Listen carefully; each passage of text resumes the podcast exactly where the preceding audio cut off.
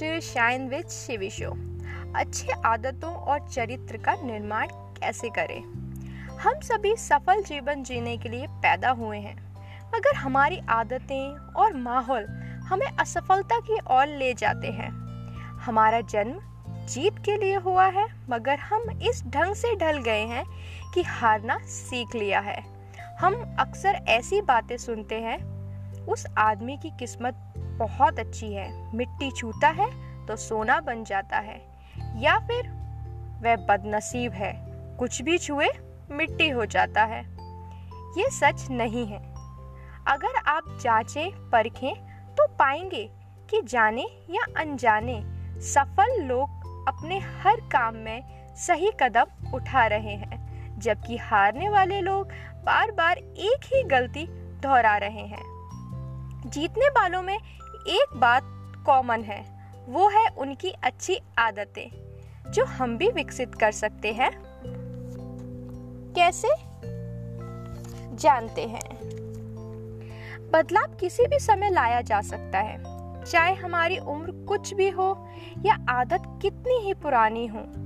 अगर हमें मालूम हो कि क्या बदलने की ज़रूरत है तो व्यवहार बदलने वाले तरीके का इस्तेमाल करके हम किसी भी वक्त बदलाव ला सकते हैं।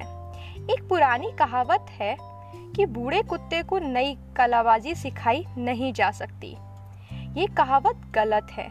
हम लोग कुत्ते नहीं हैं, इंसान हैं और कलाबाजी नहीं कर रहे हैं। हम बुरी और नुकसान पहुँचाने वाली आदतों से छुटकारा पा सकते हैं और अच्छी आदतें डाल सकते हैं। जैसा कि एन नाइटेंगल ने कहा है, सफल लोगों का राज यह है कि वे उन कामों को करने की आदत डाल लेते हैं जो असफल लोग करना नहीं चाहते और ना ही करते हैं। जरा उन चीज़ों के बारे में सोचिए जो असफल लोग नहीं करना चाहते। ये वही काम है जिन्हें सफल लोग भी नहीं करना चाहते, लेकिन वे फिर भी करते हैं। मिसाल के तौर पर, असफल लोग अनुशासन और मेहनत करना पसंद नहीं करते। सफल लोग भी अनुशासन और कड़ी मेहनत करना पसंद नहीं करते, फिर भी वे ऐसा करते हैं, क्योंकि इन लोगों ने उन कामों को करने की आदत डाल ली है, जो असफल लोग नहीं कर पाते। सभी आदतें बहुत छोटे रूप में शुरू होती है, लेकिन बाद में इनसे छुटकारा पाना बहुत मुश्किल हो जाता है। सोचने का तरीका एक आदत है और इसे बदला जा सकता है। ज़रूरत इस बात की है कि पुरानी बुरी आदतों को बदलकर नई अच्छी आदतों को अपनाया जाए। पुरानी आदतों को ना अपनाना उन पर काबू पाने से आसान है। अच्छी आदतें लालच पर काबू पाने से बनती हैं। खुश मिजाजी और चिड़चिड़ापन भी आदतें हैं। उम्दा या अच्छा होना सचेत मन से तब तक किए गए लगातार प्रयासों का नतीजा होती है जब तक कि अच्छा व्यवहार और नज़रिया आदत के रूप में नहीं ले लेते। इसमें पहला कदम आत्म सुझाव आत्म सुझाव क्या है? आप जैसा इंसान बनना चाहते हैं, उस सोच को वर्तमान काल में कहे जाने को ही आत्म सुझाव कहते हैं। आत्म सुझाव उस इश्तिहार की तरह है जो आप अपने अपने बारे में खुद अपने लिए लिखते हैं। ये आपके चेतन और अपचेतन मन दोनों को प्रभावित करते हैं, जिसका असर आपके नज़रिए और व्यवहार पर पड़ता है। आत्म सुझाव आपके अपचेतन मन को मन चाहे साचे में ढालने का एक तरीका है। आत्म सुझाव सकारात्मक और नकारात्मक हो सकता है। पूरे आत्म सुझाव के कुछ उदाहरण हैं। मैं थकी हुई हूँ। मैं फुर्तीली नहीं हूँ। मेरी याददाश्त कमज़ोर है। मैं हिसाब किताब में अच्छी नहीं हूँ। मैं कुछ बड़ा नहीं कर सकती। मेरे अंदर ये टैलेंट नहीं है। उदाहरण के तौर पर यदि उदाहरण के तौर पर यदि कोई व्यक्ति बार बार खुद को यह आत्म सुझाव देता है कि मेरी याददाश्त खराब है तो किसी नए व्यक्ति से मिलने पर वह उसका नाम याद रखने की कोशिश ही नहीं करेगा, क्योंकि वह खुद से कहता है, मेरी याददाश्त तो कमज़ोर है। इसीलिए याद करने की कोशिश बेकार है। ऐसी ऐसे हालात में वे नए आदमी से दोबारा मिलने पर उनका नाम सचमुच याद नहीं रख पाएगा और वह अपने आप से फिर कहेगा, मेरी याददाश्त कमज़ोर है। ये कहीं कभी ना खत्म होने वाला सिलसिला है। ये एक ऐसी भविष्यवाणी है जो खुद ब खुद सच बन जाती है। एक व्यक्ति जब किसी विश्वास को बार बार दोहराता है तो ये उसके अवचेतन मन में गहराई में बैठ जाता है और एक असलियत का रूप ले लेता है। बार बार दोहराया गया झूठ सच बन जाता है। आत्म सुझाव सकारात्मक या पॉजिटिव स्टेटमेंट क्यों होने चाहिए?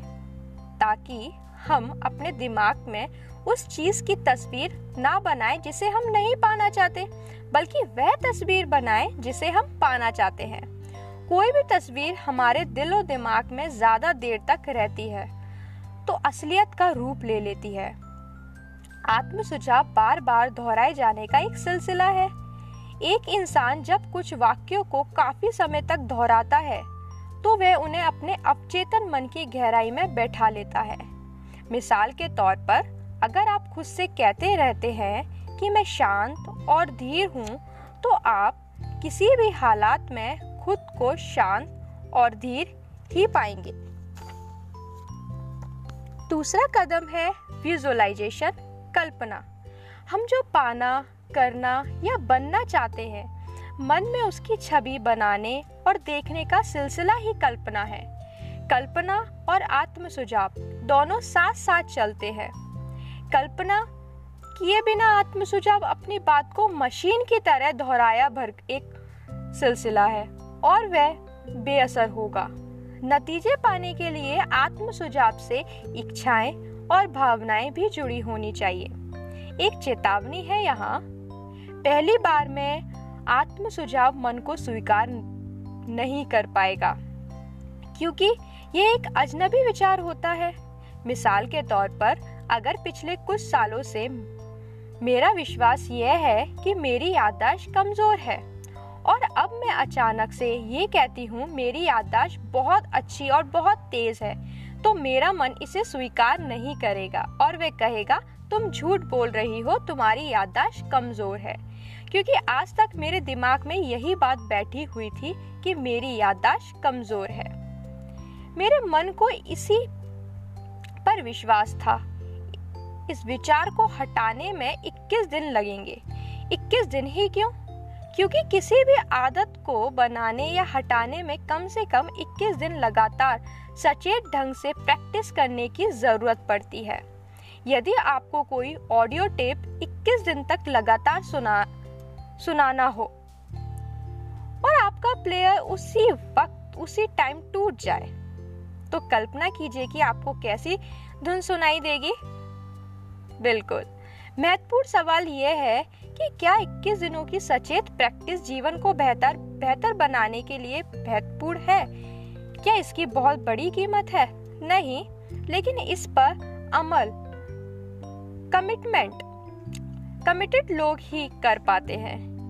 ये लगता तो सरल है, मगर इसे करना आसान नहीं है। फिर भी आप इसे आजमा सकते हैं। अपने आत्म सुझाव को हकीकत में बदलने के लिए कुछ स्टेप्स और हैं। पहला, एक ऐसी जगह पर जाएँ जहाँ आपको कोई बाधा ना पहुँचाए। अपने आत्म सुझावों की एक लिस्ट बनाएँ।